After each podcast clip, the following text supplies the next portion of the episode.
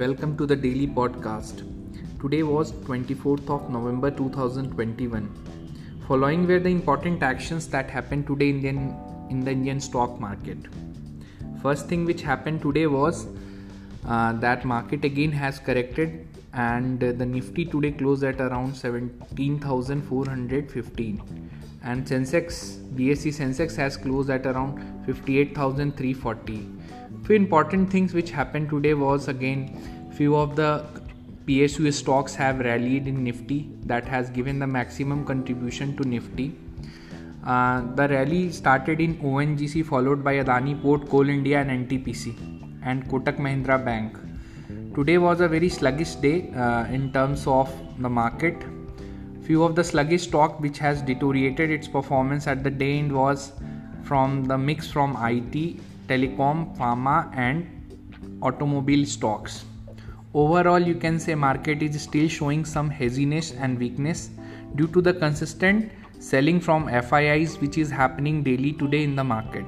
As you know, FIIs are consistently selling their position in the Indian stock market since last more than 5 to 6 months. But this month the selling has intensified.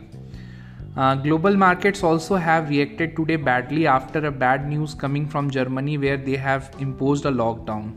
The worst hit index was today DAX, which was the index of Germany, that has almost corrected around 1%. After that, CAC and FTSE also, which was again the European index, have today suffered due to some turbulences. Apart from it, if you will see American market, the weakest job claim data today had came. So it was a Wednesday and the data has surprised. First time in the history, the jobless claim data had come down after 40-50 years. So it is showing a great and a humongous sign of recovery in the American stock market. If you will see, the global commodity prices are still in check. Gold and silver is trading fairly in a bearish tune today. 47,000 is the level for gold and silver is trading at 62,000.